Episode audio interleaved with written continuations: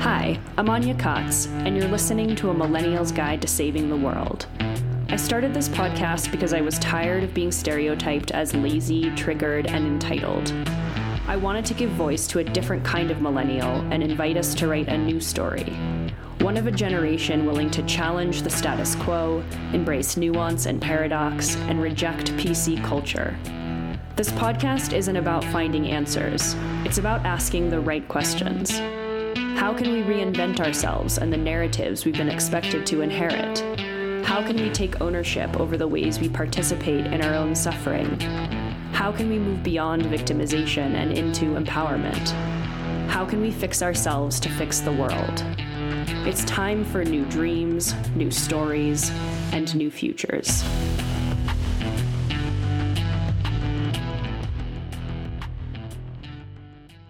Hello, everybody. Welcome to another episode of the podcast. Happy you're here. Happy to be here. Excited to bring you today's episode with Kelly Moody, who is a critical ethnobotanist. I realized while listening back to this conversation that it definitely works as a follow up to last, well, wasn't last week, but the last episode I released with Jules Evans. Guess I'm in a kind of critical mood at the moment, questioning things. Yeah, so excited to bring you this conversation with Kelly. Recorded it a while ago. Our connection, unfortunately, was not amazing. So, if this is not the highest audio quality podcast you've ever heard, it won't be. I mean, if it is, that's awesome. Um, but it won't be, so I apologize. Definitely still good enough, though. Yeah, what do I want to talk about? The mosquitoes in Crestone have officially started to dissipate, which is amazing. There's a pretty bad bug season here, which occurs basically like right as the weather gets warm enough to go outside, but then you're kind of fucked um, unless you suit up. Never in my life have I worn a mosquito mask before, but that's like the norm. You just go to the grocery store and people are wearing like full head to toe mosquito nets as if it's no big thing.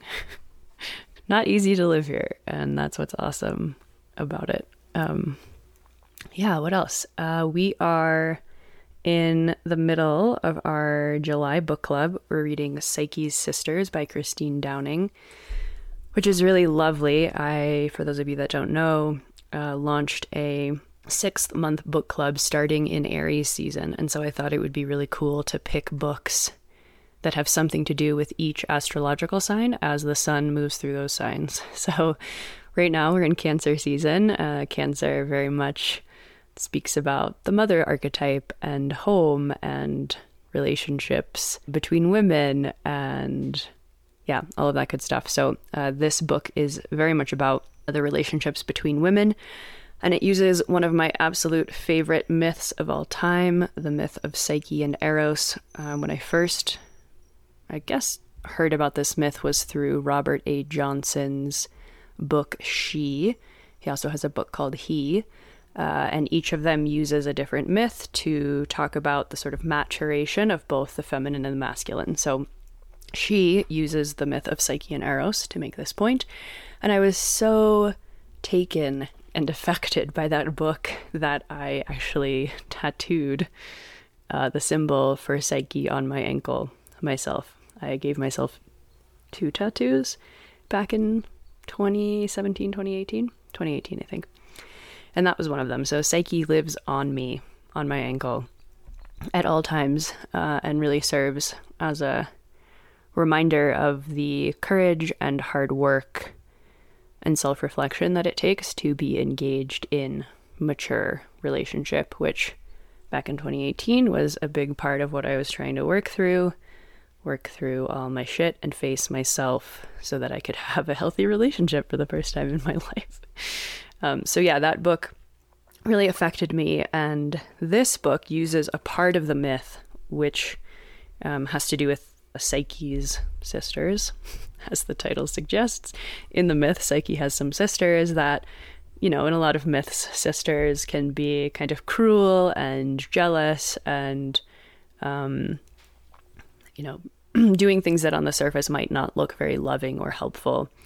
Uh, however, the author in this book is trying to point to the fact that these sort of same sex female relationships, even when challenging and difficult and triggering and toxic, can be huge, can evoke a lot of growth uh, for whomever we're talking about. And so this book uses that part of the myth around Psyche's relationship to her sisters to show and illuminate how women's relationships with women, although very challenging at times, which I'm sure every woman can attest to, can also be provoking of growth and self awareness. So I'm really loving it so far.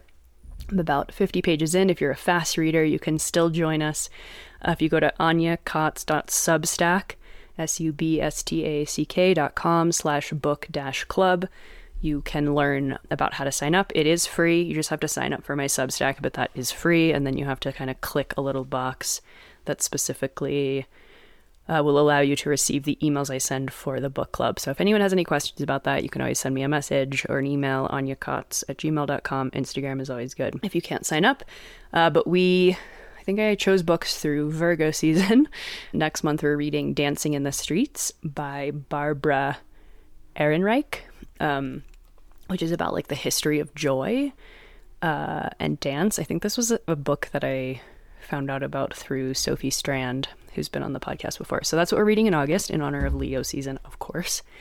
And then we're going to be reading Breakfast at the Victory, Victory by James Carse for Virgo season, which is all about finding the magic and numinosity in everyday life, which I'm a big fan of. Um, so that's awesome. And I will probably be announcing six more months of books so we can complete the astrological year with books. Uh, I haven't done that yet. I haven't actually even thought about what books those will be. So that's coming soon. And if you want to stay in the loop about that and really anything that's going on, Substack is a, bl- a great place to start. Uh, sometimes when I don't record podcasts super regularly, you might miss out on some announcements and some cool things that are going on. So Substack is the place for that. Again, anyakotz.substack.com. And yeah, I think that's all I'm going to say for today. I have three other conversations that I recorded that I'm looking forward to bringing you, and they're awesome. Two of them are with people here in the San Luis Valley in Colorado, where I live, two local people.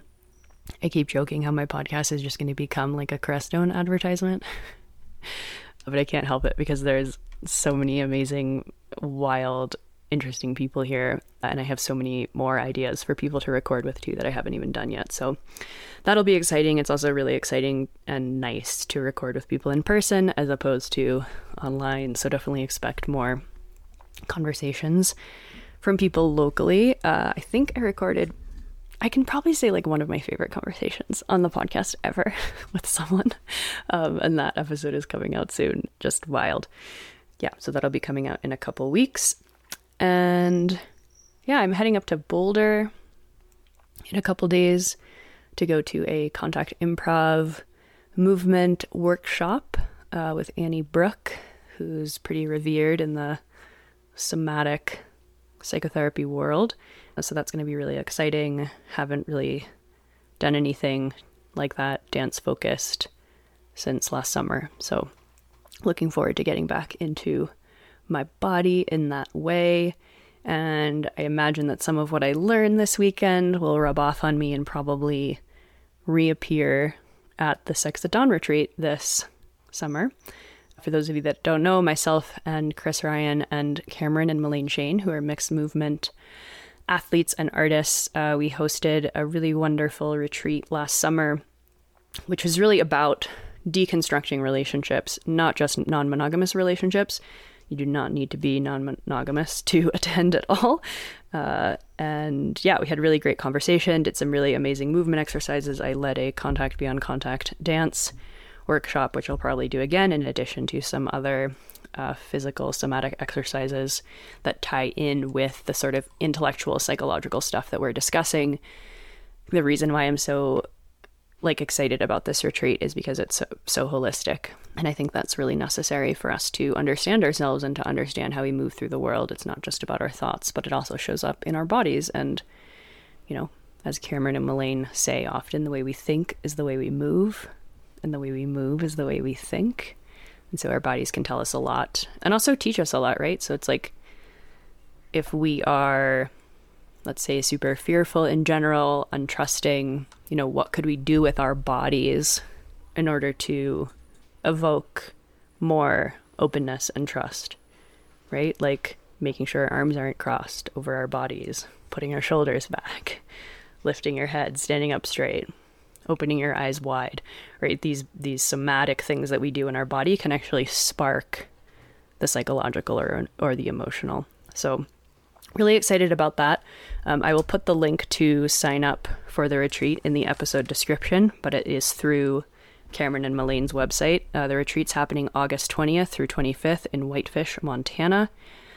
We're going to be taking the van up there sometime in August. Uh, there are still spots open, I believe. So please apply as soon as possible because if there are spots, there are only a couple. So I'll put the link to that. But I think it's budokon.com slash sex at dawn retreat with a bunch of dashes in there. Feel free to message me if you have any questions about that.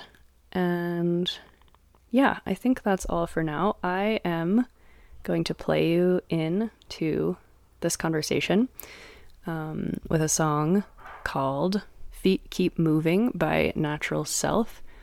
Kelly, who you'll hear from in a moment, has done a lot of walking and land stewardship by walking the land and planting native plants. And uh, when I heard the song, it was right after I recorded with her, or right before, I forget, but it felt very tied into me to our conversation, especially because the work that she does with ecology and land stewardship is incredibly challenging. It's hard to make money doing this, as you heard or maybe heard in the interview that I did with George Witten, who owns Blue Range Ranch here in the valley. He and Sam, who manages the ranch there, were talking about, you know, they have got this organic grass fed beef business, but that's really not what they're, that's not really the business they're in.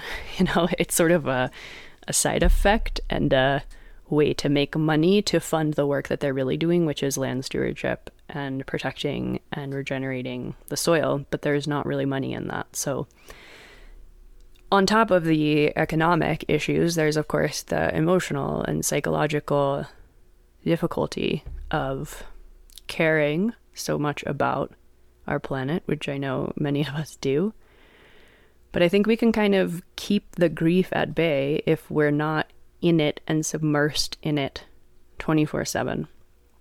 And so I have a lot of respect for people like Kelly, for people like Kelly Russell, who you've heard on the podcast, and some other people I know that haven't been on the podcast who really, you know, live the life. They walk the talk, literally. Um, and they're there. And I know from, you know, spending summers in the van and spending months at a time out in nature that the effects of the destruction, the effects of camping among Douglas fir forests that have burned and then just been replanted so that they can burn again. It's incredibly challenging, and there's a lot of grief in there. Um, so, to be able to do that work and continue to do that work and be so educated about what's happened and what is happening, like, I really can't think of anything more challenging. Maybe, yeah, I really don't know if I can think of anything that would be more emotionally difficult to handle. And so Kelly keeps moving, she keeps doing it. and I really appreciate that and um, respect that. So that's the song I picked. Please enjoy and enjoy my conversation with Kelly, and I will catch you on the other end.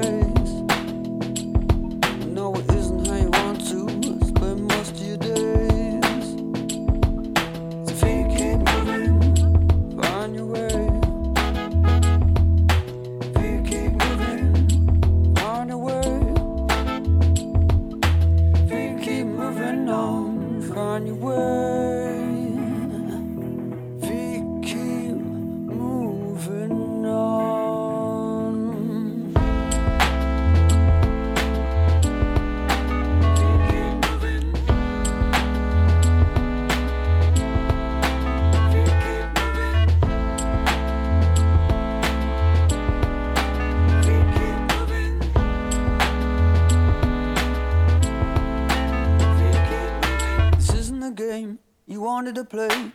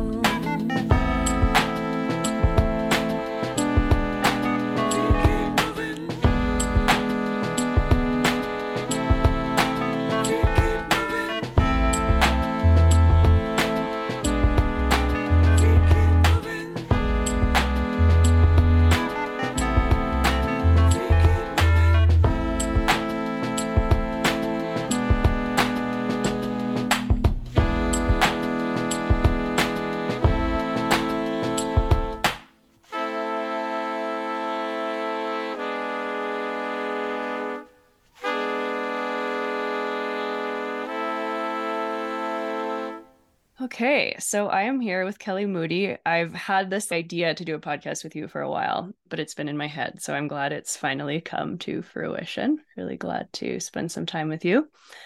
Where are you? Where in the world are you right now?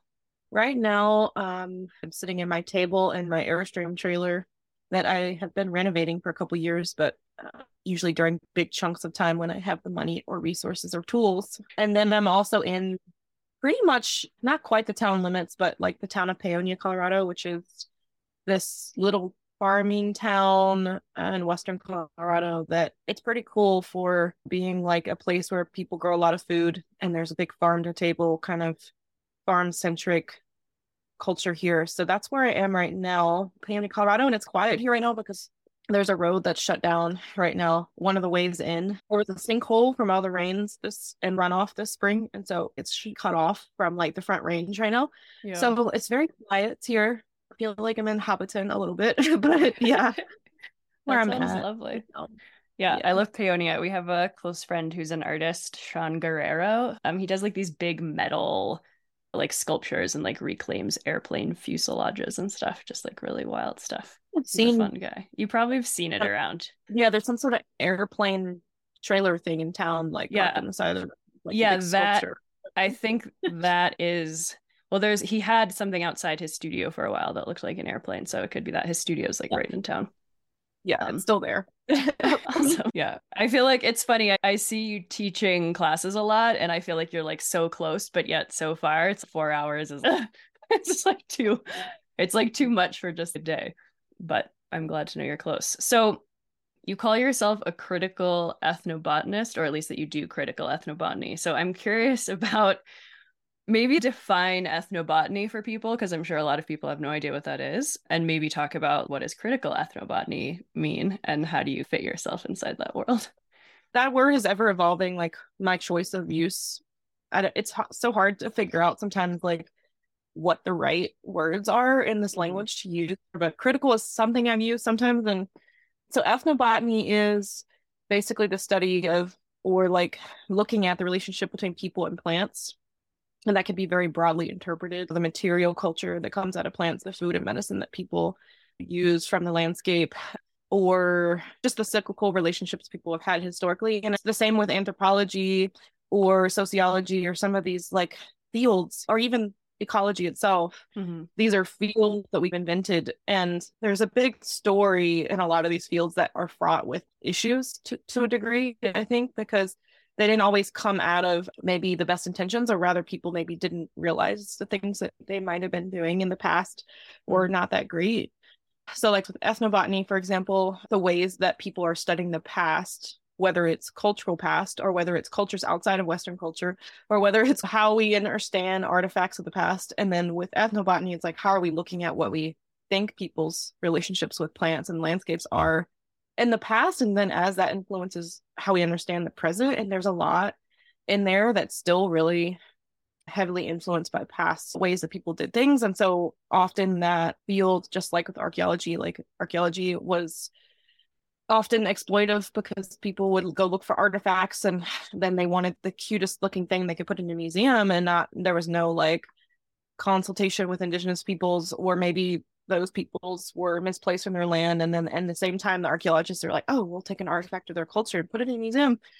But then they ignore say things that are more obvious like fire rings or middens piles like trash piles things like that that aren't as like romantic Yeah. that completely ignored often at times so then that's all being reevaluated right now too like in the mainstream fields of say archaeology ethnobotany anthropology and how they all intersect but as for ethnobotany in this idea of studying the relationship between people and plants it's well there's so many things that come into what that means like for me being someone that studied philosophy formally i can't help but like weave so many pieces together how is the person or the group of people who are actually doing this studying influencing what is being said. And the history of ethnobotany has often been like exploitive in its own way. I don't want to make generalizations but it is a generalization in a way too. Like these white men going to like faraway countries to find the plants that they can sell to pharmaceutical companies to Mhm. make extracts and cure people in the western world. There's a lot of that kind of stuff that's happened. And and all that said i really admire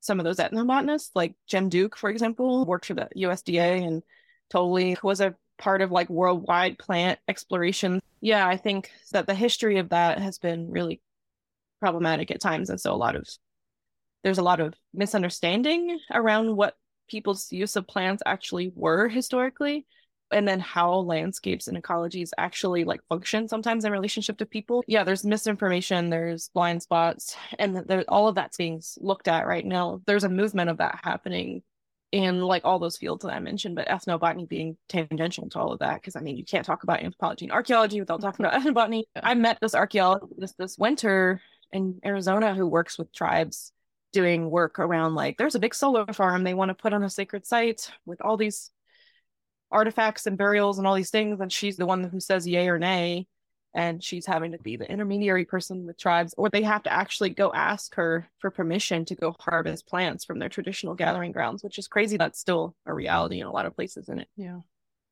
and so i ended up talking with her about like critical ethnobotany or even like the idea of botanical archaeology and all these things. And she was just like this is something i look at but i'm not this is like blowing my mind like looking more in this realm. So it's interesting sometimes how i see all these things connected. So when i use the word critical i guess i'm and it's not i'm not the only one that has used that and i'm cautious of whether i should even continue. I don't know it's like one of those things like these are words in our culture and they're ever evolving and there's some folks in the california that use the words critical ecology to talk about like a field they basically invented that includes narratives around how we understand ecology Right. and they're very like this is their thing so i don't want to i don't know how do we talk about who owns ideas it's like just a word, conversation but, yeah.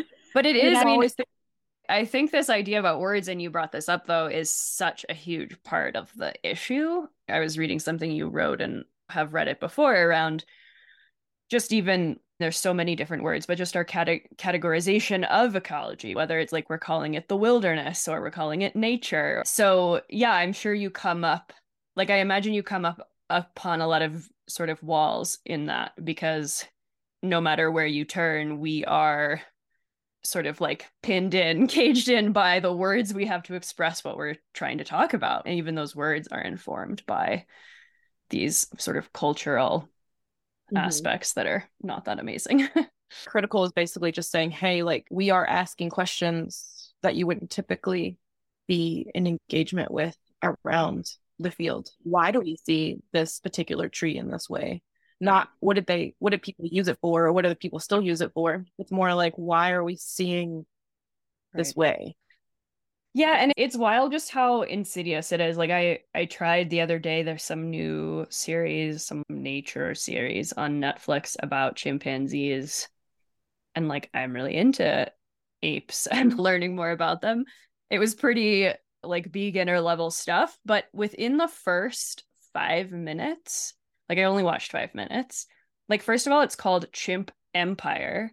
And like the entire thing seems like it's just civilization propaganda, basically. Like everything, the way we're talking about these groups of chimps is informed by our own idea of like civilized empire, which is obviously so clearly not their experience. But it's just wild to me how, I mean, for me at this point, after like doing so much study into this, it's impossible not to notice. But like you said, most people, it's just, oh, but that's the way it is. That's how things are. Like, why would I think any differently about that? And it really takes a lot of sort of like education and stepping outside the box to even recognize these things that we should be critical about potentially.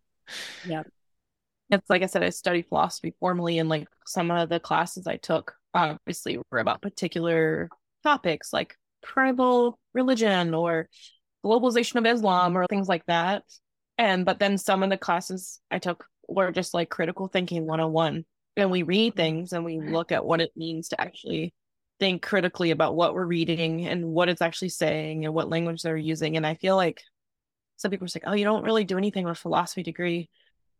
You can't get a real job. But I feel like the tools, and it doesn't really, you don't need a degree to even do this. But I remember, I just like everything that I felt like I learned from like even critical reading or just being curious why people speak the way they speak about certain things or like what what is actually being expressed or is it even being expressed clearly is something that I'm constantly thinking about and it's not like I can do that well all the time it's just that like some people tell me like words are just words and they don't really have a lot of weight but I feel like they do to me and in this whole thing like yeah like n- often you don't see people taking five steps back to look at why they're even reciting the things that they're saying. I mean, that can apply to so many aspects of our culture. And in looking at plant relationships, people and plant relationships. So, yeah, it's so interesting, like the things that people just believe is truth too, or they don't look at and look five steps back towards. It's not like we always know the full picture five steps back, but there's yeah. definitely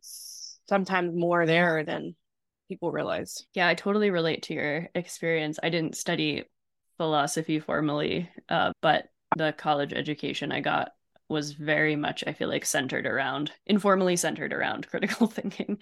There weren't tests. It was just like a lot of reading and writing and discussing things together. And one thing I was studying gender and sexuality. And so, of course, one thing that we learned like right away was this idea of a social construction. like things are not just the way they are most of the time, vast majority of the time, but that our culture and our customs and our values and all of that have shaped these things. And that was something that, which is a long story, but I was sort of like new and intuited at a young age, but didn't have language for and could didn't really know how to talk to anyone about it.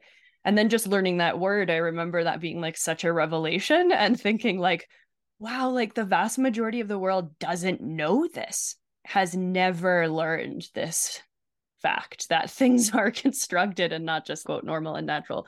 I also don't know if I've ever really made money from my degree, but I do appreciate, I feel like I sort of, you know, learned how to learn or learned how to think a bit better. Yeah, learned how to, you learn how to look, be able to look into other people's realities, even if you don't live their reality or fully understand it, which has been interesting. and sometimes that's like a gift and a burden. totally. 100%. Yeah. Yeah. Yeah. So yeah, how did you get into this work? So you studied philosophy. I'm curious if ethnobotany and ecology and studying plants was always a part of your world or if that entered in later. Gosh, it's interesting. I've had people ask me this and I just taught for the last month like in-person classes and I'm always having to figure out what do I introduce myself because I've had a, I'm 36. I've had a lot of life experiences already at 36 years old. I'm like, wow, no wonder I'm tired sometimes. yeah, no, it's great too. But well, let's see. How did I first get into? Well, I grew up around people working in plants. There's that. I grew up in the South, Southern Virginia, in a small town. I don't know if my accent is like apparent right now because when I'm sick, maybe because I have got a little cold, sometimes it comes out more. Or if I'm even talking about my hometown, it comes out more. So it's, it's weird. Hilarious. Like we're talking to another Southern person. I don't know. Yeah. But I've done a lot of work over the years, like unconsciously to talk less Southern because people didn't understand a lot of the time. But anyways, I grew up in a little town in South Central Virginia that's like on the border of North Carolina, and it's more like the Piedmont region as they call it, where it's like the foothills to the Appalachian Mountains. And it's more of the hot area where they grew a lot of tobacco and did a lot of tree farming. And it was just a pretty intense, like, place to grow up. hour and a half probably from any bigger city or town, which was long enough there that I hardly ever went to any like city. And plus, like my mom was afraid of cities because you're from that area. My family was all been there, like six generations, both Mm. sides. And so they're kind of like the sphere of the outside world. They wouldn't say that, but in a way, that's what I felt like growing up. But all my grandparents, great grandparents were involved in tobacco farming in some form. And even when I was a kid, I would go to my grandparents' farm. And my mom like was part of the generation baby boomers where they just went back to work. And I didn't have like time at home with my mother. I ended up hanging out with my grandmother a lot and my great grandmother and just my grandparents in general, which they were living like more land based. Of course, they were growing tobacco and spraying poisons all over the earth and everything, but they also grew all their own food or a lot of their own food. And so my grandma and I would just be doing things around that in the house, canning things and yeah, like doing gardening or whatever, which is really a good, ex- really, I'm just like, thank goodness for my grandmother. like, I had a like experience being able to bond with her over land connection Mm. in that way. And that she was always just supportive of me being like a weird artsy kid too. So she would set crazy art experiments up in her old country house Mm. for me to do stuff.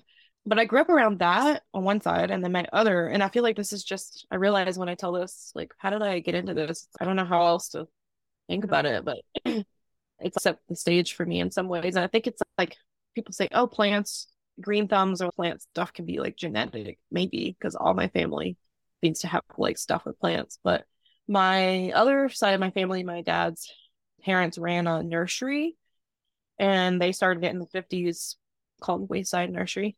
And it they sold like plants and art supplies and stuff because my grandma on that side was very crafty and art oriented, which was very rare. Like for an area where I grew up, like women owning businesses is a thing was like not a thing. And then a woman owning a business that was very outdoors oriented and like she would propagate everything there too. She would try not to buy stuff in Mm. and then resell it. She propagated everything. And then being like artistic, like Yeah. all of that stuff, it somehow worked for years.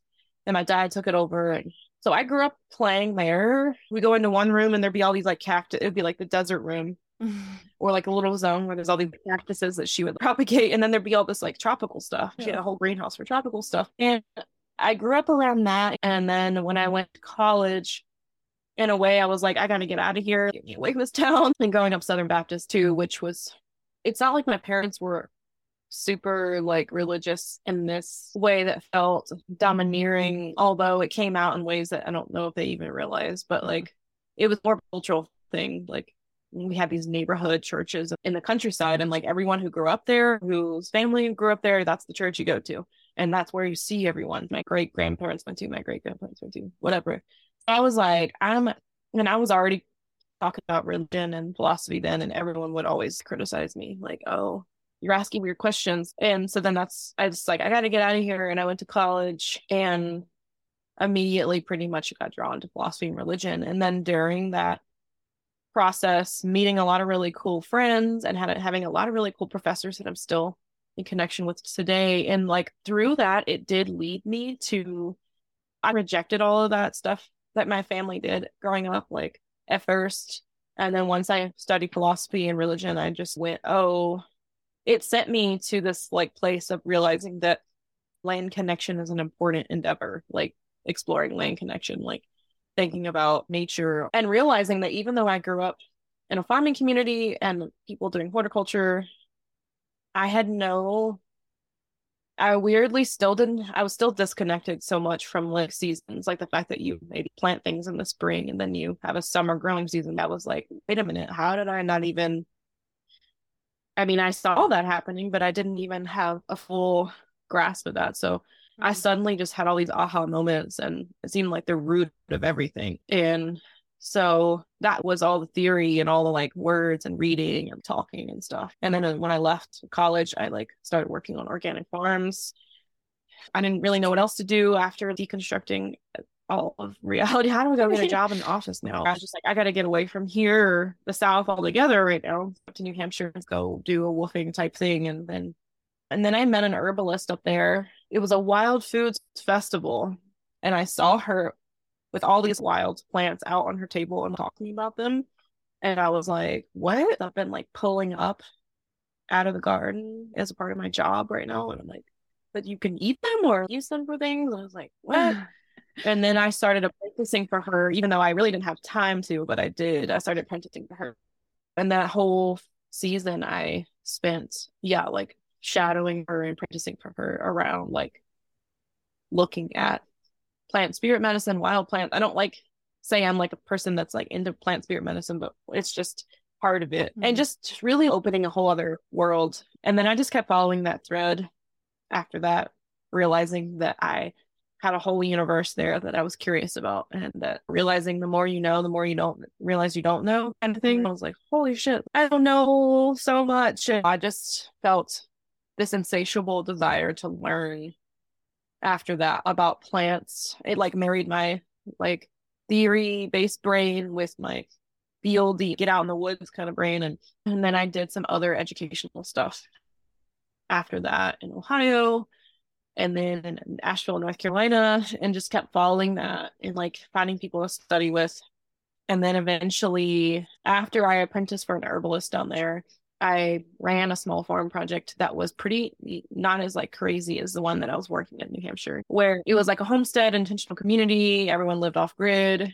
And then we had a small farm project going at the same time that I would like make a little money from, but it wasn't like a big thing. It was just enough. And while I was living in Asheville for those couple years, I ended up hanging out with some ethnobotanists who lived there. So I ended up like getting time with people like Mark Williams, who's this amazing ethnobotanist he's been on my podcast once and I've been always wanting to have him on again, but he would be like an amazing person to talk to about mm. like nature and plants and Appalachia and stuff like that. But he and a couple other people really influenced me in thinking about groups of plants and patterns of plants and plant human relationship stuff. And then at some point, like growing food, and maybe it was my Saturn return, I was like, I'm too comfortable here and I hit the road.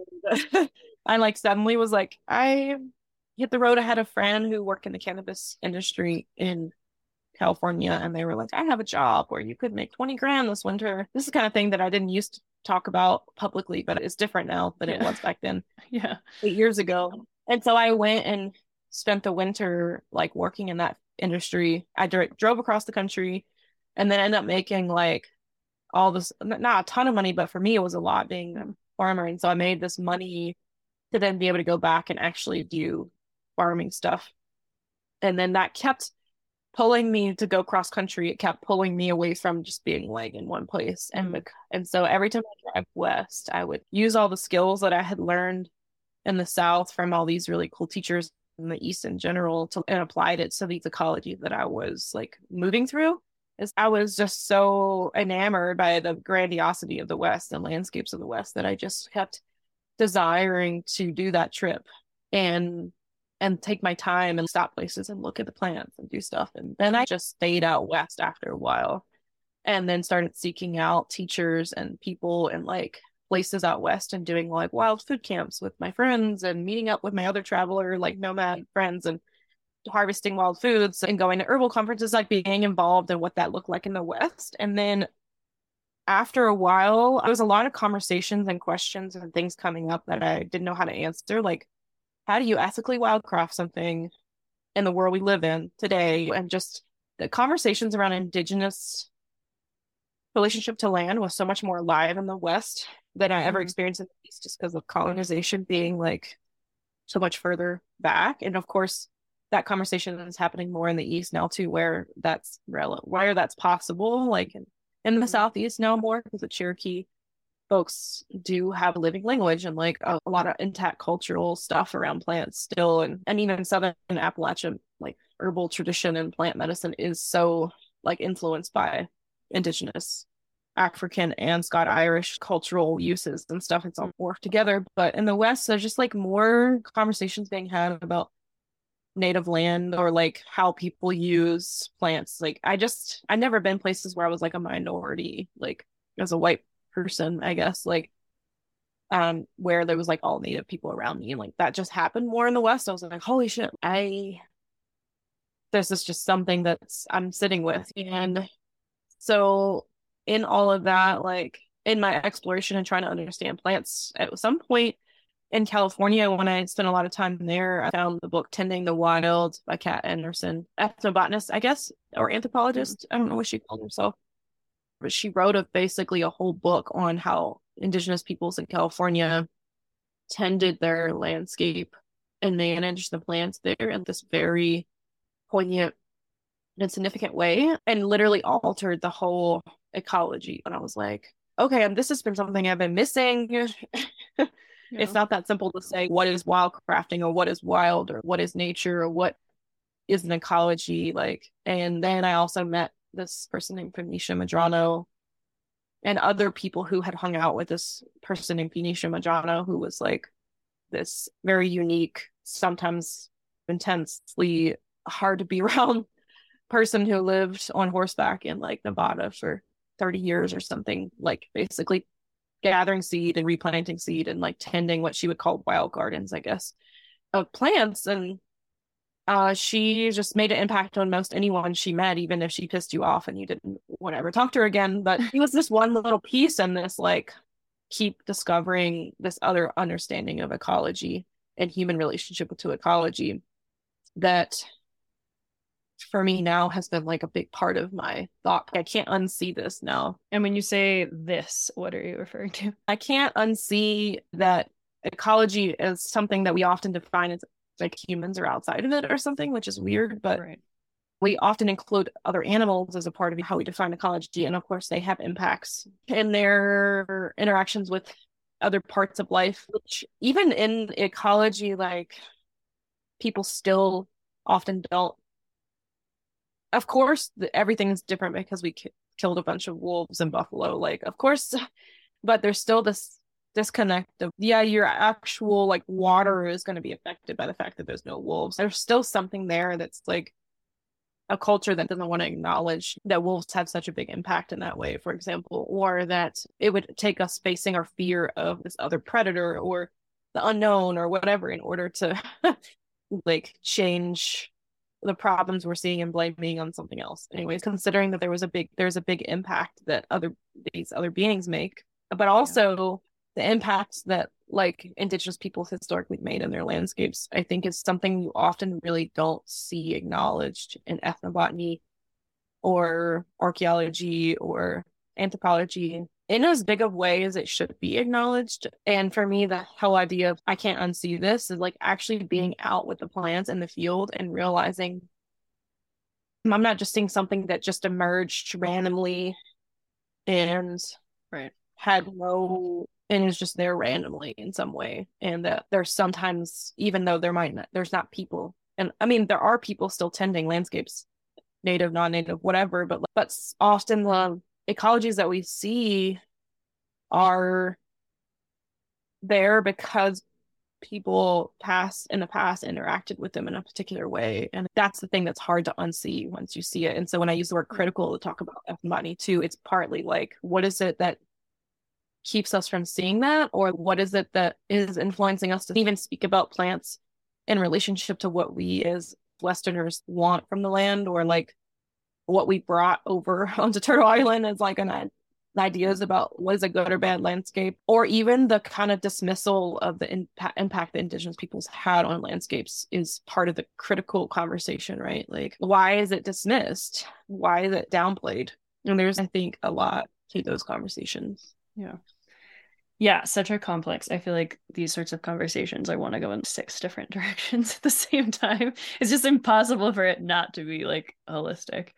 I want to talk a little more about land tending and land stewardship and maybe like how that differs from quote farming and it seems like you sort of made a transition to what sounds like more kind of yes maybe regenerative and like homesteady farming but then moving into doing a lot of nomadic traveling and planting and tending the land as you go and so I think these words, I use them a lot and they get thrown around a lot, like land stewardship, but I wonder if people actually know what that means. So I'm curious to hear your kind of overview of what that means to you. Yeah, there's a lot to what that is. And and things are always different for me too. So it does look a certain way online where I'm like, this is what I've been doing for years. And I've been just exploring these ideas for a while. And sometimes I'm out like, what does that mean to be out there doing this land tending?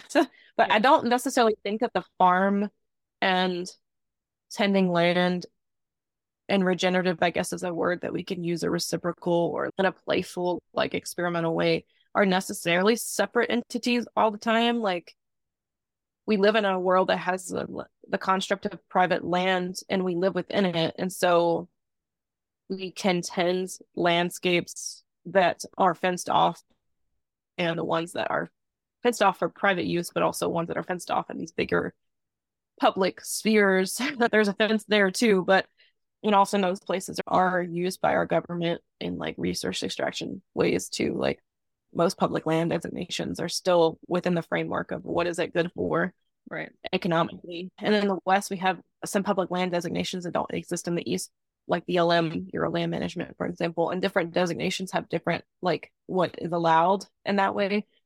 But just because it's a public land doesn't mean it's going to be protected from like being destroyed in some way. If it comes down to like it's economically beneficial for the government to contract out a piece of land to be a solar farm or lithium mine or coal mine or whatever. So when it comes to land tending or land stewardship or like this idea of regenerative land management, it's still this thing that we're like we're evolving as we move into the future because it can't really fully look like the past because we don't live in a world that looks like the past. Right. And we live in a world where we have these fences everywhere. And so I think the farm, the idea of the ag, the agricultural entity, the farm, and the way that mentality isn't, it's not necessarily that it's totally bad, although I think we have to ask ourselves questions of at what point does it start to take more than it like is a relationship that can be managed in a way that is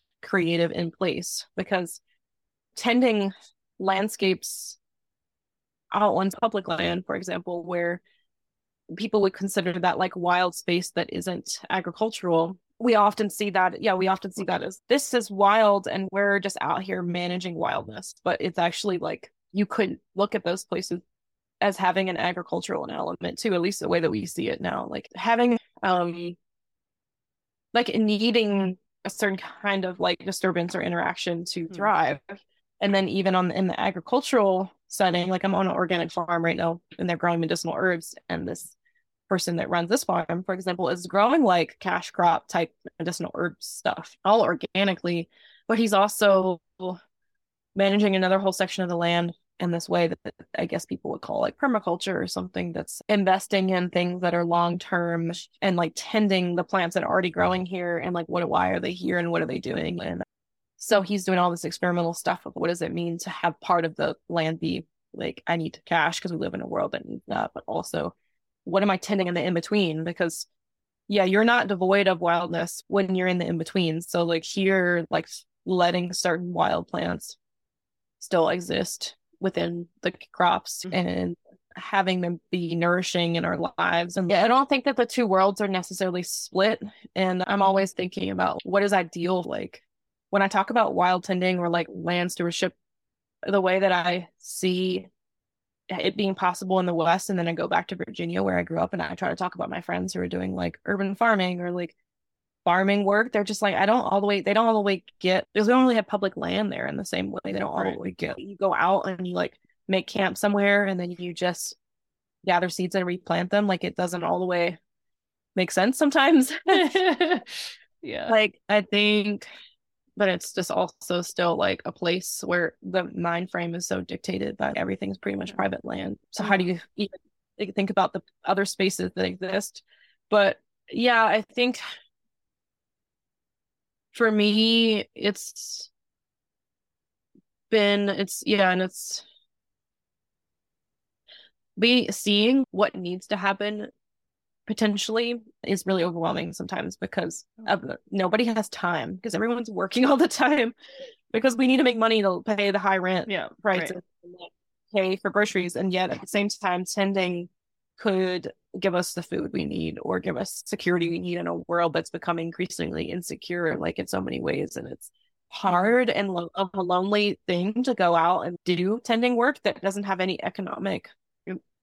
I'm not like, I mean, I've had some friends that own a seed company and they are like, oh, we're curious about maybe selling some of these seeds, which maybe is fine, but it's so much of it is just a part of being human, reclaiming practices that would benefit both the landscape and the harm that's been done just by displacing people who were like tending these landscapes for so long.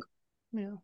But I think taking pieces of the past and understanding how some of these plants want to be interacted with and tending them for themselves, tending them for whatever the future holds, even if it means it all gets blown up, or tending it for future people right. who might be able to like step aside from so much of what keeps us from being able to just be fully like living in this way again. Yeah, it's I had this funny experience here where I am in Crestone. I've been helping out at some different gardens, community gardens and gardens that have people have been tending for 30, 40 years here. And it's very difficult to garden here because the ecology is super harsh and it's dry and we don't it's cold. We don't get a lot of water. And so I, i'm interested in doing more of this stuff on my own but it seemed pretty clear that the best place to start was with people that have already been doing it. And I had this hilarious experience that like kept happening and was making me laugh because I was I was planting shallots at the community garden and it's a CSA so if you work X number of hours per week, you get free produce in exchange. So I'm planting these shallots that ultimately I'm going to be able to eat. But like I notice in my head that I keep having this thing of, oh, I should take some of these shallots and plant them in my house so that I have them there. And then being like, but Anya, like you are literally planting the shallots that you will get to eat later. And just noticing the ways, even like despite my awareness and commitment to thinking critically about these things and living in a critical way, it was just wild to see how these ideas of like private property and owning things for myself and keeping things for myself were still infiltrating my consciousness. So, yeah, I can understand that you go out to camp and you make a fire and you plant seeds where the fire was, like, you might not ever go back to that place. Of course, ultimately, we can understand the value in putting seeds there regardless, but it does seem like there's a mountain to climb as far as awareness and understanding goes before like the vast majority of people would get the point of doing something like that if like they're never going to be there to see the outcome it's the planting of there because you might not go back but you might i mean people were intentional about yeah. what they planted because they knew they would be back there the next year right. or they'd be a part of their cycle of movement and that it's nice to know that what you like to eat is going to be there potentially. And so they're definitely, or like you can trade that with someone else. Like yeah. they may be, they might like to eat this plant too. And so it's not that crazy to think like plant things near where you live your life. It's not like selfish necessarily. It's just part of being an animal, yeah. wanting to would you like what I think about in a place like where you are is like, well, what is already growing all around that is people are ignoring? Like, wild onions or alliums or like biscuit roots or mariposa lilies that people don't think realize are food or right. think that they could actually be tending those to and if they were tended there might be enough for everyone potentially. It's not like bad to be like planting some of these things that are tried and true cultivated. Of course a lot of the wild onions and mariposa lilies are cultivated too. We just don't have a our culture doesn't see them that way because we they're out there. They're the that the fact that they were cultivated historically is not is ignored and so therefore they're see, not they're not looked at seriously as food. And that's the thing that's often the blind spot is like not realizing there's food everywhere even in the most desolate or dry barren type places oh, yeah totally. Mm-hmm. Yeah it's wild what just grows naturally here it does well especially once you get up a little more into the mountains. Yeah it's been cool yeah, it's refreshing to hear you talk about, and I, you've said it a few times, like we can't really go back to what was. And I feel like this is also a barrier for a lot of people, especially because we are talking about going back at the very least to learn about the ways that Native people and Indigenous people were engaging with the landscape. But at the same time, there are so many barriers to doing that. And I, I feel like I get very frustrated sometimes with these realms of speaking about like land stewardship or like the fact that we have all these boundaries around landscapes now and like what is wilderness and what isn't and who are we excluding and what plants are we excluding and what plants are we not excluding. And i feel like i'm a very like applied philosophy type of person. I'm always like two steps ahead which can piss people off sometimes. But for me it's always like i'm in agreement about all of the philosophical stuff right? And all of the things we need to like do more of or stop doing or do again and yet i feel like i come up against this issue all the time of like those are all great ideas but what is it that we can actually do? If we have these like safari parks in Africa or elsewhere and we're talking about like reintroducing native people back onto that land but now that population has grown by four times that is so much different than it was before. And i assume that you come up against this a lot too and i'm curious how you engage with well what do we do now? And what is that actually what can that look like within the confines of the systems that we're working with? Yeah that's a big one because we could talk about what mistakes were made or like what happened in the past that wasn't a good thing and like what it should be potentially of course should.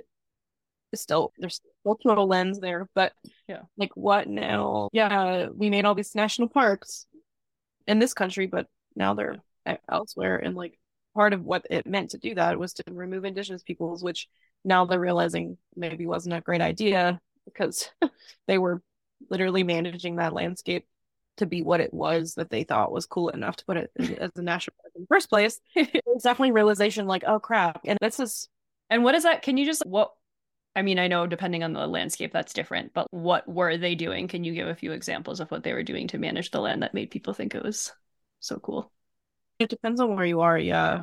Well, like in the US, I guess, for example, like Yosemite National Park, which is in California, is a good example of this. And you can find there's some stuff written out there about this. And my friend Calibri, who was just visiting, actually used to run a podcast called Voices for Nature and Peace, wrote has written a book about this, but also there's people that have like how national parks and ecologies have like what's the deal with that and indigenous displacement affecting the ecologies? But so many for example like the quintessential like picturesque national park like john muir who was part of the sierra club part of the whole like like preserve the wilderness movement like untouched by man and all this stuff like and pristine and all these things these like ideas of our grandiosity and beauty and of course, we picked national parks.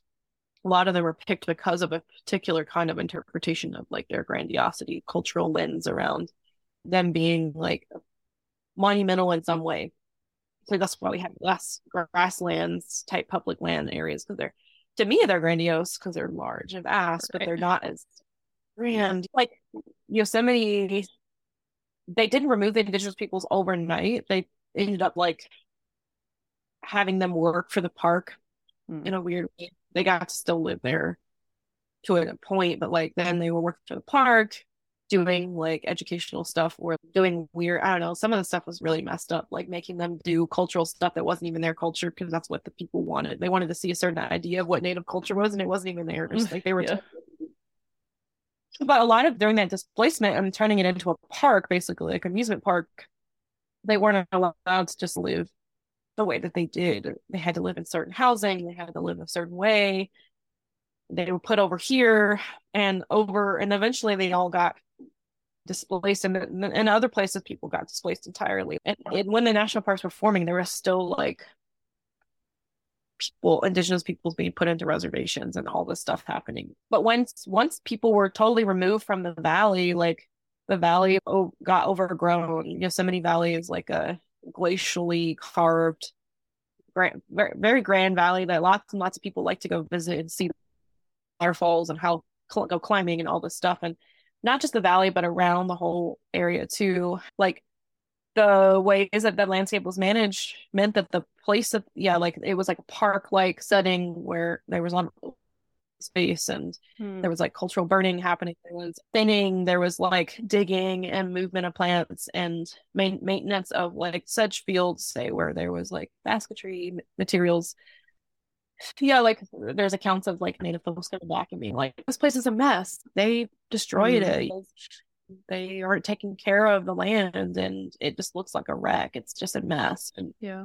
it's interesting now they're realizing, okay, yeah, like the valley's filled in with all these trees and it's like less open where there be savannas of different plants that can't live now because they're it's too thick and there's debris everywhere. There's all these big fires. It's like the management they were doing with control burns, or we call it controlled, but like manage burns, mm-hmm. thinning, digging, moving plants, coppicing, just stopped. And then everything changed from that suction out.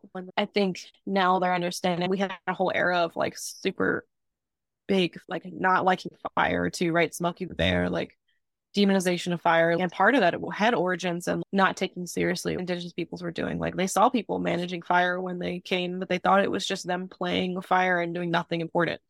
and so then there was an element of these people don't know what they're doing. We do because God ordained it. And so we're going to take that land and we're going to do what we want with it, what we think is good.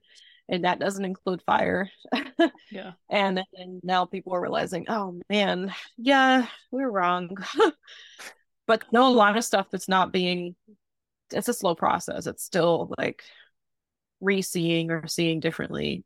Yeah. And the mistakes made is still a process. And then how this is like also moved itself, like these ideas overseas, has had a different effect, like in Central and South America and Africa, like Guatemala, for example. I was just reading a lot about this winter and they created these preserve biosphere preserves and protected areas thinking, okay, this is going to be a good thing. And then once they remove the indigenous peoples from these biosphere, these like protected areas to protect the landscape, I guess, it then the cartel moved in and like they've been like it's like literally the maps before the preserve and after are so dramatic and intense. It's like in a place where they're trying to quickly industrialize, quickly catch up with Western society, quickly like navigate like a government. Our government's corrupt, but their government Yeah. too, like in a way that's like even more intense. There's no nothing to stop people from like literally clear cutting all of that because even the government is just Yeah. kind of blind eye because they're making money off this too. And so actually removing the people who were living there and stewarding those landscapes meant that then the suction was the cartel. And they're it's complicated some of the articles i read about it like how it's all woven together in like global commerce and stuff but they're like the whole place is getting like completely logged and turned into like these crazy plantations or the front for like cartel activities. Like so it's supposed to be a preserve but there's no one that's Right. there the people who know how to manage it aren't living there and then the government's not going to keep people out from Right. moving in and just doing free for all exploitation of that landscape so it's not actually a good thing but what do you do now and the question is exactly. I was going to say this is a perfect example of that, right? Because it's like we could simply say, "Oh, well, they'll let the people back on their land," but it's but that land's decimated now, and like we we get Uh-huh. ourselves into these complicated scenarios where now we have to like solve this huge problem that wasn't even there before and come up with all these creative solutions for how to restore things. It's just like mind-boggling. yeah it's like it is a futuristic endeavor and you had my friend teo on your podcast like last year maybe teo montoya i've had him on my podcast a couple times to talk about we're both super into he came and joined me and my ex-partner when we hiked the colorado trail for a couple days of it and like Hmm. we were having all these conversations like out there together like what would it look like to manage this land. It's so overwhelming. And talking to him like he's very got a lot of different things he's doing. And one of them is like doing futurist sort of like indigenous futurism writing projects. And a lot of he said it's not that simple to just do land back and give all the land back to native peoples too because we don't even know a lot of us don't even know what to do anymore. And nor the a lot not- of people like have also been stripped Yeah. of their culture. you can't just hand it all back to us and be like here you go like deal with it now. Like you're the one that all of these. It's not that simple. In some cases the people really the native folks really do know.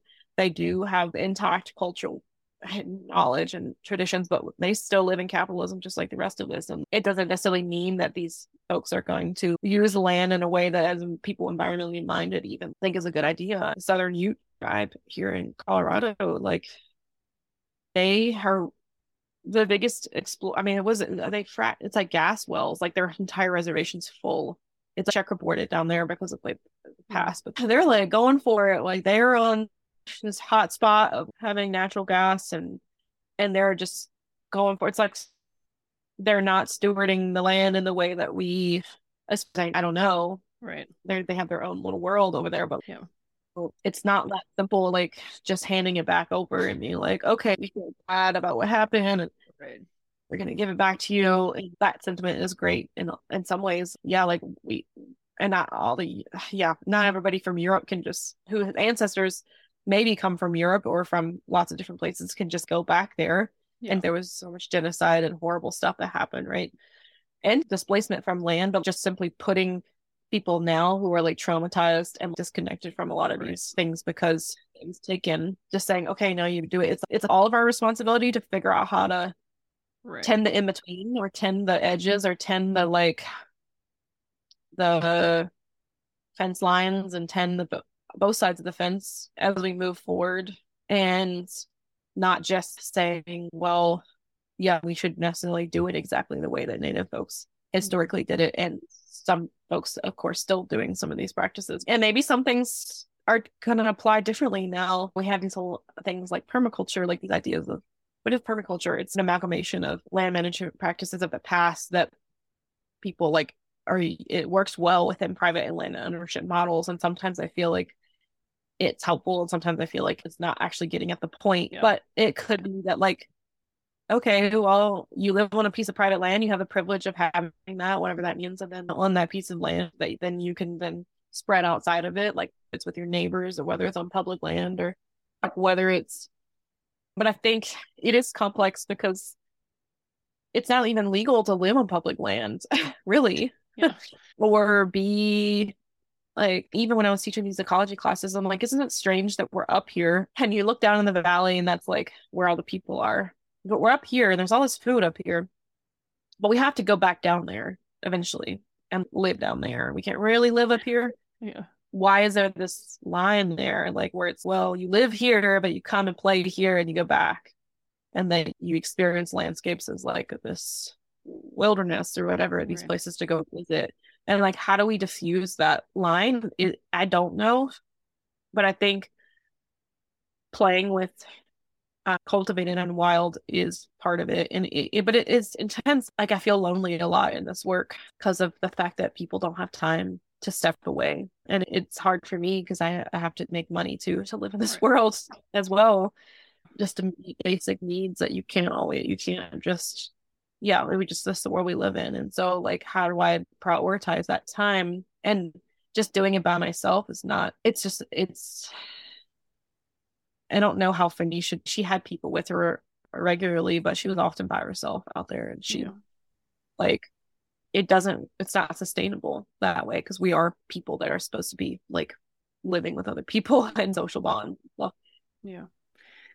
Yes, that's so true. And I think, yeah, the trying to do this work or really like doing anything that means anything within the confines of capitalism is like impossible. I literally wrote that as a note the other day. I was like, like capitalism is not gets in the way of anything that means anything, everything that means anything, like from spirituality to ecology, like I think I I believe in our capacity to be creative and for people who are thinking in the ways like Teo is thinking and I think like you and I are thinking and so many people who listen to this podcast about creative ways to move forward but holy shit is it difficult when at the end of the day we need to survive and that requires money in our culture. I think you listened to the last episode I posted with these ranchers here in the valley who are like that's their job. That's what they're doing. That's what they want to be doing. That's what they've been doing for hundred like over a hundred years is stewarding the land, but there's li- there's no money in that.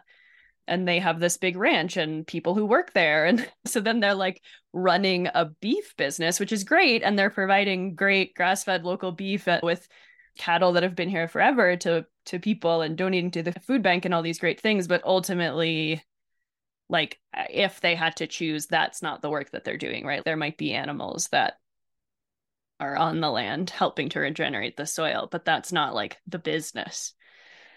And so yeah, I think I don't know, I think I saw you maybe post once like I'm curious are pe- if people if in the future there will be more like grants or just like ways for people to do this work through donation or yeah, through funding of some kind because I feel like that's a massive barrier. Well, that's a good question. I think I would love to get grants for some of this stuff, but I haven't successfully yet because even just trying to get into them is like still hard to try to figure out how to frame it and who to ask. Right. Like what category of the world to ask. But when it comes to thinking about ranching as a whole conversation, a lot of my ecology students in my first week long that I did in May were all ranchy, like or cowboy type people because I had this person, Madison, uh, Maddie, I didn't even know she was like famous online, Mustang Maddie, but she is, I guess, sort of. She like really believes in my work and helped me get a bunch of students that are in the world that she's like tangentially connected to. And mm. a lot of these were people who had really interesting things to say about animals on the land in a way that I hadn't thought about, which was eye opening for me. And but I know like I have friends that do stuff with goats and yeah. like that is a different thing than like large animals like cows and stuff and what we decide is like a good way a cow should be on the land or whatever. But we did have bison at one point all over from colorado all the way to the south but they were able to move over large spans so their impact was different because they didn't have fences. But what do we do to recreate within a capitalist framework things that can happen? So one thing that's coming to my mind is oh I, like I said, I have friends that have goats, for example, and they do goat walking. And some people just do that as a way of life. Like I literally know people who live on public land all year round with their goats. And they eat everything they can from the goats, like the milk, they make cheese, they eat, they kill goats sometimes to eat, they dry the jerky, and then they gather fruit. And then I also know people who like literally get hired to take their goat herd on someone's land. And it's like this sort of modern take on like a pastoral, like managing landscapes that need browsing, that need like thinning, right? By using goats, for example, in those places, and they get paid to do that often yeah. because somebody needs some stuff happening on their private land. And this person has all these goats they know how to take care of, and the goats can come in and do it, and it becomes like a service, right? Yeah. Which is really interesting that's a thing. And then I think about other ways that grazing can be beneficial if done in a certain way. And it can be economic at the same time, potentially. There's this person that I had on my podcast a couple years ago, Ali Meders-Knight of TEK Chico. TEK means traditional ecological knowledge. That's used sometimes to talk about some of this stuff that those words. Some native folks I've talked to don't think it's weird and like overgeneralizing like what they do with the landscape. But she's like starting she started sort of it's a business but it's also a project training native folks but also non-native folks to do the practices they've historically done on the landscape and they do volunteering every week in these parks in chico california and this is a long-term impact. And part of what her goal is to be hireable by like the forest service. They have a group of people that know what to do that can come in and do nuanced tending work in places that have burned or like to manage for fire or for manage for different purposes instead of hiring some company from far away and they come and just clear cut everything or they come and do this one thing they actually have a group of people that have nuanced understanding of all the plants that are growing there and can be the people that get hired right to yeah. do this management that it it's beneficial i guess too because these large scale fires like kill a lot of people and cause a lot of harm in certain ways to humans. And some would say are ecologically devastating. I think that's still something we have to look at a little bit. What does that really mean? But so there's an economic piece here that having a job tending landscapes and making a bigger impact from it and getting hired to do it and it benefits multiple parties i'm like okay well that's a way to work with economy or with yeah. money because that's already they're already throwing money at this stuff anyways to fill a niche that's needed and of course gathering the seeds to replant is a huge niche that needs to be filled too and i know a few people who gather seeds in california for restoration work it's basically a kind of wild tending or land tending too, but they're just like there's not enough seed bank, not not enough people gathering seed, and there's money that's out there to buy these seeds to restore places. And there are ways that economics can be a part of this, but it's also tricky because at the end of the day, it's like again they're wanting to manage a lot of these landscapes so that they can be future in the future they can be economically viable for forest service again or whatever so yeah. not for the land itself to be for itself unless it's for recreation yeah recreation people recreating is economically viable too right. because there's money made recreating but it's yeah i don't know like i think i've been gra- grappling with this myself because I want more community in this kind of work. And I also want to be able to continue to do it and have what it's not like I need a ton of money, but like the economics that I need to exist within. I've ended up having to do things like work other jobs for a while just to be able to get out and do these things just for the land itself. And it's well, I don't know. I think getting grants to tend land would be really awesome. Yeah. and I don't know where that money exists unless it's framed in from an ecological restoration perspective, which gets problematic because sometimes they have ideas in that world about landscapes that aren't necessarily they're antiquated, like they're willing to spray a whole landscape to bomb it basically to start over because it there's an invasive plant there or something to restore it back to some kind of past landscape that this idea of what a past landscape is. And there's some aspects that you have to work within that framework to get some of the funding for some of that stuff. And i don't know all the way I agree with all of that like way of thinking. And some of the stuff around wild tending at gets people to ask a lot of questions about what plants belong where. If i'm right. taking a Lomatium seed from two mountain ranges over and moving it over here that and it doesn't grow over here but it grows over there is that bad yeah these questions come up and yet people did that historically. They moved from way over there over here. And that stuff comes up too when trying to get funding because people are scared of messing up where they have these ideas about nature and what belongs where that are pretty interesting sometimes. So it intersects this pretty hard. Like, yeah. Yeah, super interesting. I was thinking about the goats like managing private land for people and whether that could be like over time morphed into okay, this publicly owned park needs fitting we bring the goats pay the goats for that. But yeah it's a, it reminds me i worked in the natural products industry for like a decade and this was basically like working on all sorts of parts of the company from the time they were like making products in a garage to like being considered to be purchased by huge corporations like coca-cola and so it was being in this really interesting world of all these people who had a lot of good values and who wanted to really do the right thing by creating these alternative products and by sourcing organic ingredients and all of this stuff. But then, of course, over time, as you see them grow and try to scale to be a quote, like successful business, that they're now reprioritizing, right? What was before like a passion project into we need to make a lot of money or like sell to a big company. And I always sort of found myself like, like one of the companies I worked for, literally this happened and Coca Cola bought 30% of it. And at that point, I was like, okay, I'm personally no longer interested. But I don't necessarily see that as a bad thing. I think we're in, I don't know, part of sometimes what I think my podcast is about, or like the life purpose of our generation is to exist within this like very uncomfortable in between phase where, oh, okay, like we're gonna sell our like brand with all these good values to this corporation that's doing all these shit things but maybe over time that will help bring more money to the organic farmers who are producing those products for this product that's now can be like we couldn't distribute our product to like food deserts before but now okay this organic juice will be available in for like an affordable price because it's going through the coca-cola distribution center. So anyway the messiness not that like i like all of it, but I think it's an interesting place to examine our own prejudices and proclivity toward saying one thing is bad and one thing is good, you know? Like, well, maybe there's this kind of like middle ground where it's like a little squirmy or icky for a moment, but maybe eventually it will change things.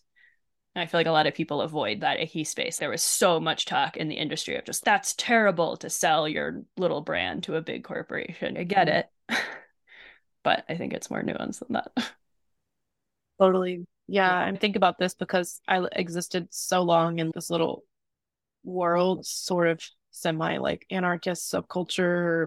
If you make any money, then you're bad, or you're part of the problem, or there's a guilt and like that. And I'm not like, oh, trying to necessarily support like exploitation or anything, Yeah. but it is true that having money gives you possi freedom and possibility, like to do to ma- make things certain things happen. Like I'm like, if I had a certain set of resources right now and I have the ideas that I have, Yeah. there's a way that I could do certain things that I just simply can't do right now. And so it's like this idea of, well, making money in order to then be able to give energy in a place that doesn't money making as a like goal.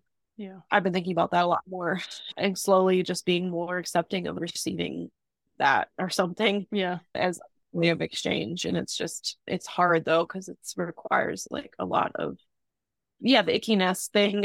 and Yeah. i've gave so much over the years for free. Like people always are messaging me, asking me plant questions or like their advice about a project. So many people who are, yeah, doing like research and want my opinion or yeah, want me to explain to them how to do all this stuff with plants or like what do I do in my area or whatever. And I'm just like, okay, yeah, it's hard because I just want as many people as possible to be like thinking differently or to be tending or to be like engaged with the landscape. And then at the end of the day, like it's drained me too to a point where like I have to be like, okay, I need to actually ask. Right. I need to have I need to ask for exchange. it's just the reality like that um I can't just sacrifice myself in the world we live in Yeah. trying to change it but then not even being able to do the things that I really want to be doing because now I got to go do something else for a while so I could go give more time for free to people. It's, it's hard because I want to be able to, but not, we're not living in that kind of world. So it's Yeah. been hard. It's been tricky transitioning that and like having people reach out and me being like, well, I can say these things, but if you want more time and energy from me, you have to like give me some kind of exchange because I'm just like, I can't. Like, I've spent so much time outside of capitalism or spending my money on just learning. Like, I made some money, so now I'm taking the time to just learn as much as I can. And Mhm. yeah, it's hard because I guess it, it- having enough then makes it more possible to give whatever. Yeah, that's a whole conversation. like- totally. Yeah. And- yeah. And just, I think it, that charging money for things is not, it reminds me, I think I've talked about this on the podcast before, but I was so relieved when I was in Africa last year and we were, we spent a day with the Hadza, who are hunter gatherers. And it's so interesting because they have these people who are like from the quote civilized world coming to see them all the time, but they really truly have no interest in going our direction. They're like super like into their lifestyle. However, and they will say this themselves like they're opportunistic. So like you give them a plastic water bottle that makes it easier for them to put water in their mouth and they're going to take it. They're not going to be like, "Oh no, that destroys the planet. I'm not going to make my life easier." Or if it's some sort of like industrial made clothing or something that they find, it just felt very relieving to me to be like, okay, like these are the sorts of communities that like we're trying to model and yet even they are like not confined by this like virtuous self-righteous attitude of participating in capitalism or making money or yeah being opportunistic at all or using things from the civilized world somehow makes the work that i'm doing or my like entire being quote problematic. And it can be right? Like everything's nuanced but i think i wish there was a lot sort of yeah more of that kind of creative thinking about how we can move forward because otherwise we just get stuck in like hamster wheels talking about philosophy that doesn't get us anywhere. Yeah. My senior thesis in college was on ethnotourism and entheogenic tourism. Back it was 2009 when I graduated from college, so it was like during an era like where ayahuasca tourism started to become Mm. like just starting to become a thing. It's like huge, right? And also just the, what happens when you go from a culture that has a particular mindset to another and I think I had gone to Peru and I was like observing this sort of interesting exchange of like cultural consuming culture and had these ideas then that there was a strict good and bad that I was trying to figure out how to come up with. Like I'd go to with Peru and then I was like, this seems weird. Like these people are performing their culture for us and we're giving them money to perform it. And there is something to think about there. It also made me look at my like assumptions that somehow these people need to be living in this fantasy idea of what I think they should be, which is like aside from what we mm-hmm. see as bad, a point out the world. Like, why should they actually live without these things if they want to have a cell phone? That's destroying my fantasy idea of what their culture is or something. Right. And I think the world is not that simple anymore. And then you have people in the Western world like throwing away their cell phones and going out and living in the woods and then you go to Peru or whatever and there's people being like, Give me that cell phone. Yeah. And, and like, then we like are judging it. I totally had that experience. I was like, wow, I'm such an asshole. Like I can have all these things and give them away, but I'm gonna judge people who are in to- a different place in this cycle. And like, how could I possibly understand or pretend like I know better? That's nuts. yeah. It's still bringing in some it's like we're coming yeah coming in seeking an experience or seeking an idea and we're still pay- we're paying for this idea to be fulfilled. And they know that to a degree and like a lot of different ways that this yeah. plays out but and also it's being shattered at the same time. When i was 20 i was all really disturbed by it but i think now i'm realizing that it's not that simple. Yeah, yeah. i think that's a good place to end it although i'm sure i could talk to you for another hour and a half This was awesome. If you could tell people where to find you, like maybe if you have any courses or classes that are coming up, workshops, how could people like work with you and learn more about what you're offering? Let's see. I have my own podcast called the Ground Shots Podcast, two words, Ground Shots. And you can find that most platforms that you listen to podcasts. And that's just a way to listen to stuff that I've been putting out for years. And I've been trying to pick that back up again. I was have been pretty slow the past two years compared to what I was before that on it, but I have, I don't know, 75 or something episodes up there. And then I have a blog. Well, I have a couple blog things. I've been on Substack more lately, which I really love. You're on yeah. Substack too. And then my Substack is groundshots.substack.com.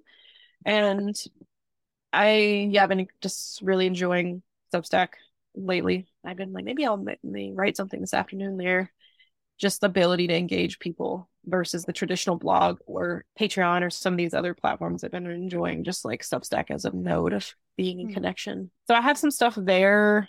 And then I am, I have been teaching in person classes this summer. And there is another one I'm right now that's listed. There might be some other stuff I'll offer, but I haven't scheduled it publicly yet. But in early August, I have a four day ecology class that I'm teaching in Western Colorado out in the high country, like above 10,000 feet.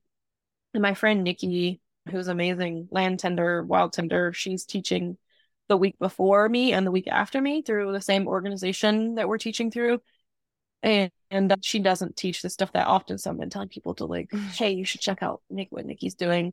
I am teaching that four day in person class, and there's a couple spots left. So that is an opportunity if people are interested in like it is in Colorado and it is like using particularly ecology to teach about learn the landscape but as i've people are often asking what does it matter whether i'm from that area or not? And i've had students come from all over the country and they walk away being like yes this is super relevant to the place where i spend the most of my time which is not here. Yeah. and it's hard to figure out how to communicate that, that to people necessarily in it all. But like i said like critical like using the word critical in front of what i'm doing is it's just that we do a lot of exploration of ideas and relationships while being actually out in the field learning the plants and learning then how to take these tools elsewhere yeah. so that's what my in-person's work has been and that that is groundwork is the nonprofit that i'm teaching through this summer they're based here in Paonia, Colorado. I think it's layinggroundwork.org is their website, and that's how you can find the classes to officially sign up for any of them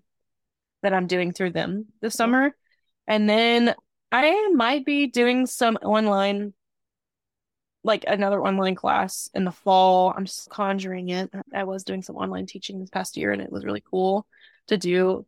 And I also have a you can go on my website and you there's like opportunity there's ways that you can hire me or like for in person like consulting like if people want like a plant survey done on their land or like my perspective going out and looking at what they have going on Yeah. or resource gathering for people i've started to set up that option for people or like in-person mentorship because i've had people keep asking me like do you do mentorship i'm like i've never really thought about that Yeah, that's cool. and being someone that has traveled a lot is i've been kind of just figuring out what that looks like to do then i have a lot of perspectives on a lot of landscapes and places and so i can put my eyes in a lot of places Yeah. and be able to share resources and like perspective on on how mm-hmm. that place might be connected to what's happening in another place or how there's like a bigger picture there so there's like ways that people can reach out to me to engage like Yeah.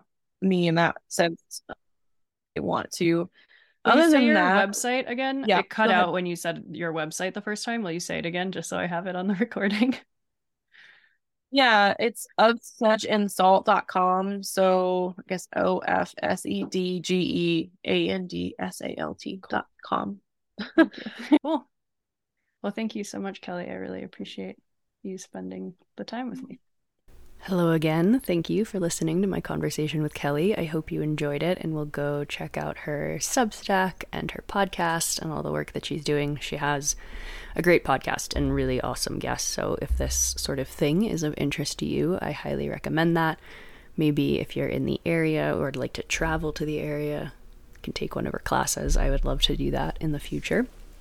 And yeah, a link to sign up for the Sex at Dawn retreat is in the episode description, as is the link to sign up for our book club. And yeah, I'm going to play you out today with an amazing song uh, by one of my favorite artists, Holly Arrowsmith, who I've played on the show many times before. She came out with a new song actually, and I think it was like early this year, but I totally missed it, called Desert Dove. And the lyrics are extraordinary. Um, I feel like some of them are like taken from a Rumi poem. I was doing some research, and it seems like some of them may have been lifted from other things. But either way, amazing, amazing lyrics. So if you have Spotify and can like look at the lyrics or Google the lyrics while you listen to this song, I really recommend it. Um, yeah, Holly Arrowsmith is amazing. I, I recommend her as an artist as well. Beautiful folk singer. She has um, an album. Her last album is called A Dawn. I remember it was put out in 2018, which was like such an awful time in my life, and her music really helped me through. And I'm sure if you've been following me for a while, you know about her or have heard some of her songs on my playlists or my podcast. Oh, playlist too. I, I just sent out a new playlist to my Substack Substack subscribers called It's Cancer Season, and I have a lot of feelings, which needs no additional explanation of. It has the song you're about to hear on it, in addition to some other songs. Um, if you just search Anya Katz on Spotify, you can find that. And if you want to be updated on playlists that I release right away, just sign up for Substack, anyakotz.substack.com. Okay, enjoy this song and can't wait to return to the mic to bring you more conversations that I've had. I feel like this little lull of the podcast is coming to a close and there's so much to bring you, which is exciting. So, talk to you next time.